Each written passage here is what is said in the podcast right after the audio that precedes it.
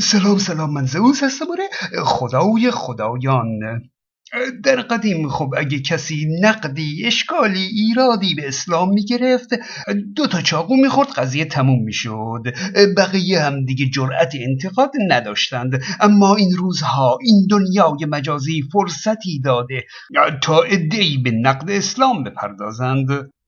مورد بردهداری چیزی هست که مخالفای اسلام همچین همه جا مثل پتکه اون رو کوبیدن تو سر اسلام. انواع توجیهات رو شما از مسلمون ها می‌بینید. امروز می‌خوایم به این توجیهات در مورد بردهداری نگاه کنیم و اصلا کاری به خود بردهداری نداریم. خب مسلمون ها تأکید دارند که اسلام همه انواع بردهداری رو منع کرده و فقط بردهداری حاصل از جنگ رو نگه داشته. انواع دیگه بردهداری عبارتند از کسایی دزدیده می شدند و به عنوان برده فروخته می شدند کسانی از فقر فرزندانشون رو می فروختند برده می شدند و نمونه های دیگه میگن اسلام تمام اون راه ها رو مسدود کرده و فقط یک مورد رو اجازه داده که اون بردگیری از سربازان و نیروهای دشمن است خب چرا این راه مسدود نکرد؟ میگن چون بردهداری در جامعه بوده نمی‌شده ناگهان حذفش کرده. یعنی می‌خوان وانمود کنند که اسلام می‌خواسته که این رو هم حذف کنه ها اما نمی‌شده. خب پس چطور اسلام اون مدل های دیگر رو ناگهان حذف کرد یا به تدریج حذف کرد فقط این مدل بردهداری بود که نمی‌شد که حذف بشه؟ در ویکیپدیا اومده که در مورد اسلام و بردهداری گفته شیعیان و مالکیان ولی دم مقتول را مخیر به بردگی قاتل یا قصاص او دانستند.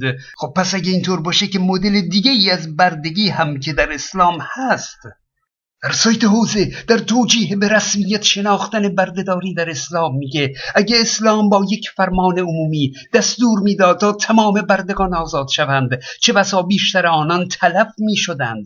زیرا این جمعیت نه کسب و کار داشتند و نه خانه و کاشانی و نمی‌تونستند به آسانی به وطن خود برگردند. ای خب اون اسیرانی که به قول خودشون میگن مسلمون ها هزار تا هزار تا آزاد کردند مگه اونها تلف شدند؟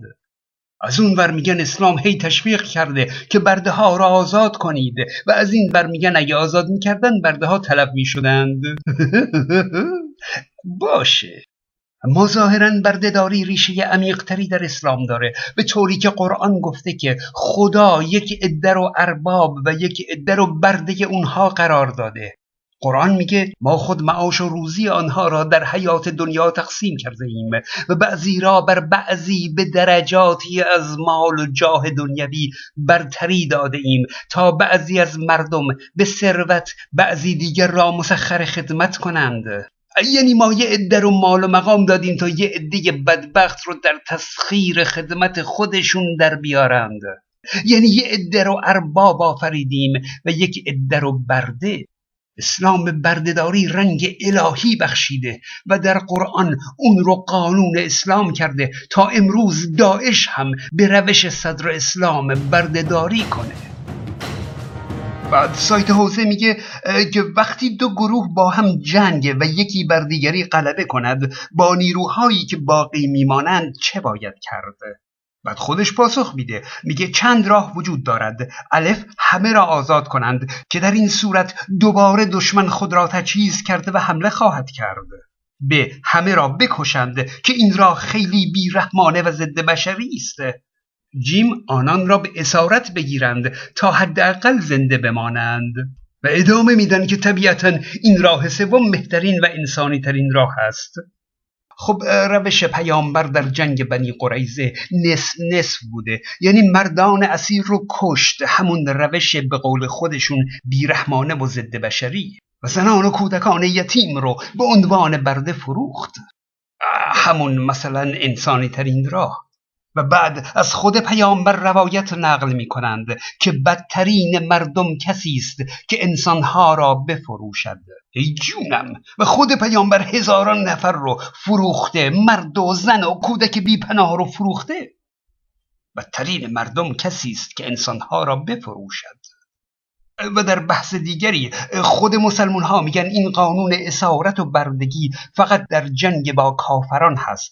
در جنگ مسلمون ها با مسلمون ها اسیران به بردگی گرفته نمیشن. خب در اون صورت با اسیران مسلمان چه کار می‌کنند؟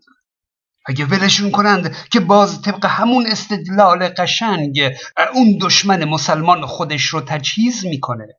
با اسرای مسلمون چه کار می‌کنند که با اسرای غیر مسلمون نمیشه اون رفتار رو داشت؟ یعنی به هر دری می‌زنند که فقط توجیه کنند. بعد مسلمون ها در جنگ نه فقط جنگ جویان که تمام مردم بیچاره غیر نظامی رو هم اسیر می کنند زن و بچه های بیگناه رو به اسارت و بردگی می گیرند توجیهشون بسیار زیباست. میگن زنان و مردان و کودکان همگی اعضای میدان نبرد بودند. سهم زنان کمتر از مردان نبود. آه فکرش رو کنید. در جنگ با شمشیر و کمان و این حرفا بگن سهم زنان کمتر از مردان نیست. کودکان هم در میدان جنگ نقش دارند.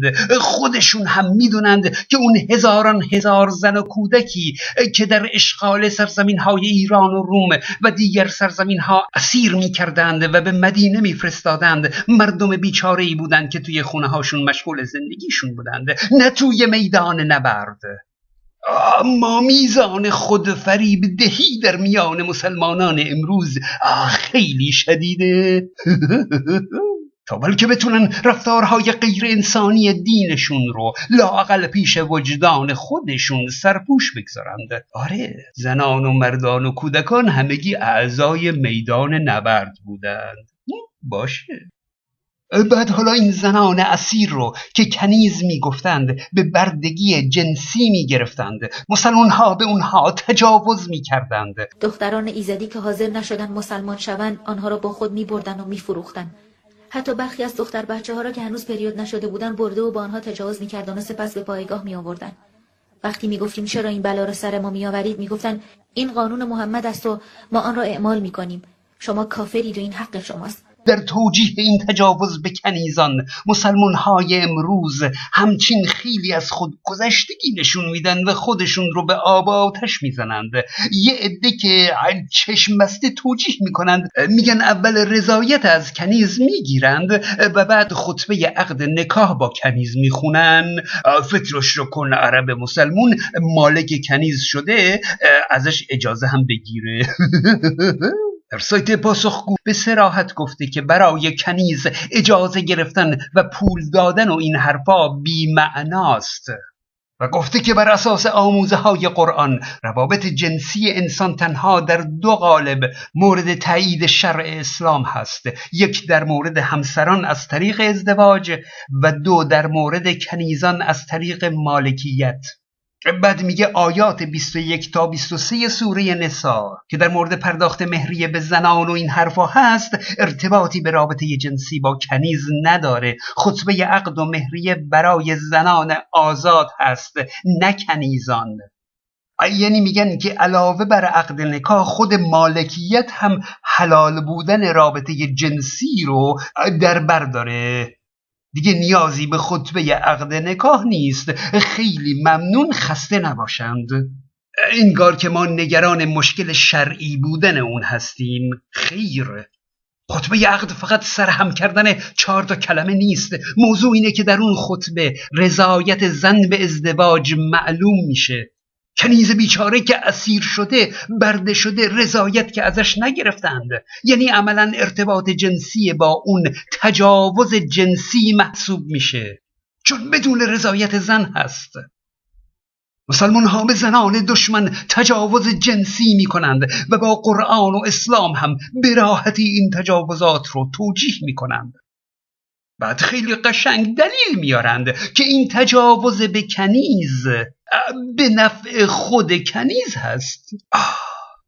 میگن اگه تجاوز به کنیز مجاز نبود برطرف کردن نیازهای غریزی برای آنها فراهم نمی‌شد. آخی چقدر این مسلمان های امروزی به فکر کنیزها هستند؟ کنیزن دیگه شرایط ازدواج که ندارند. بده اگه نیازهای غریزیشون برطرف نشه. باشه. آقا یک سوال. اون برده های مرد هم بدبخت اونا هم نیازهای غریزی دارن ها؟ اونا هم اسیرن بیچارند. حالا با همون استدلال فکر نمی کنید که بهتر باشه که اون خانم مالک یک فکری هم به حال نیازهای غریزی برده های مرد بکنه؟ همچین قشنگ همه چیز رو توجیه می کنند ولی یک طرفه مسلمان ها کنیزان رو برای بهره برداری جنسی در اختیار همدیگه می‌گذارند و به راحتی این رفتار زشتشون رو هم با احکام اسلامی توجیه می‌کنند. میگن کنیز رو به دیگری میبخشند و با تمام شدن زمان بخشش مجددا کنیز بر مالکش حلال می‌شود. مسلمون ها حتی برای ازدواج و نکاح کلا شرعی در میارند. دیگه کنیز که جای خودش رو داره. اونها نمی‌گفتن اگه مسلمان بشی تو رو آزاد می‌کنیم می‌گفتن اگه مسلمان بشی به طور شرعی با تو ازدواج می‌کنیم در این به اصطلاح خودشون جهاد نکاح. میان یک زن رو به عقد مثلا جهادگر اول در میارند. یک ساعت بعد به عقد جهادگر دوم. اده و مده و این حرفا هم کشک. راحت همه این احکام رو دور می‌زنند. عده به اون مدت گفته میشه که زن بعد از طلاق حق ازدواج مجدد نداره. مثلا مدت سه ماه یا هرچی اما برای اون قانون شرعی تبصره می‌گذارند. میگن زن بلافاصله می‌تونه به عقد همون شوهر قبلی در بیاد. و تفسیری دوم اینه که اگه در عقد قبلی خودش با شوهر هم بستر نشده باشه دیگه عده براش لازم نیست. بلافاصله می‌تونه به عقد یک نفر دیگه در بیاد. میان اینجوری می‌کنن که مثلا زن از جهادگر اول جدا میشه بلافاصله دوباره به عقد همون در میاد طبق تبصره اول. و بعد مجددا بلافاصله جدا میشه. و دیگه چون در این ازدواج کوتاه خودش با شوهرش همبستر نبوده دیگه عده نداره. می‌تونه بلافاصله به عقد جهادگر دوم در بیاد. همینجوری این قواعد بی خود و بی ارزش احکام اسلامی رو میپیچونند. مسائل ضد بشری و غیر اخلاقی اسلام رو هم همینطوری توجیه می‌کنند. دلشون هم خوشه که طبق احکام دین عمل کرده اند و جاشون در بهشت وسط هفتاد دو تا حوری قلط می‌زنند. یک توجیه دیگر رو هم بگم و خلاص. قرآن میگه زنان شوهردار بر شما حرام است مگر الا ما ملکت ایمانکم. و زنان شوهردار بر شما حرام است مگر آنها را که از راه اسارت مالک شده اید بعد مترجم این تیکه رو به معنای قرآن اضافه می‌کنه که زیرا اسارت آنها در حکم طلاق است. باشه من هیچ حرفی نمی‌زنم. براتون از روی سایت می‌خونم. در واقع در این آیه ازدواج و رابطه جنسی با زنان شوهردار به طور مطلق نفی شده. تنها استثنای این حکم زنان غیر مسلمانی هستند که فلان شرایطی رو براش میاره و بعد میگه البته با دقت روشن می‌شود که این مورد هم استثنا محسوب نمی‌شود زیرا این زنان دیگر شوهردار محسوب نمی‌شوند. و به اصطلاح اصطلاح علم بلاغت این استثناء استثنای منقطع است. نکته مورد نظر من اینه که قرآن چقدر مثل موم در دست مترجمین و مفسرین هست. هرچی بخوان به ترجمه قرآن اضافه می کنند و هر جور بخوان منظور قرآن رو تعیین می کنند خیلی راحت استثنای سریح قرآن رو کلا حذف کردند. قرآن گفته زنان شوهردار بر شما حرامه بجز این یک مورد. مسلمون ها برای اون یک مورد آنچنان شرط و شروط گذاشتند که دیگه اصلا اون مورد از قاعده زنان شوهردار خارج شده. بعد میگن خب اصلا استثنایی در کار نیست. قرآن بلاغت به خرج داده استثنای علکی گذاشته برای قشنگی. قرآن شعر گفته. فیسبوک من هم فراموش نکنید. من زوس هستم.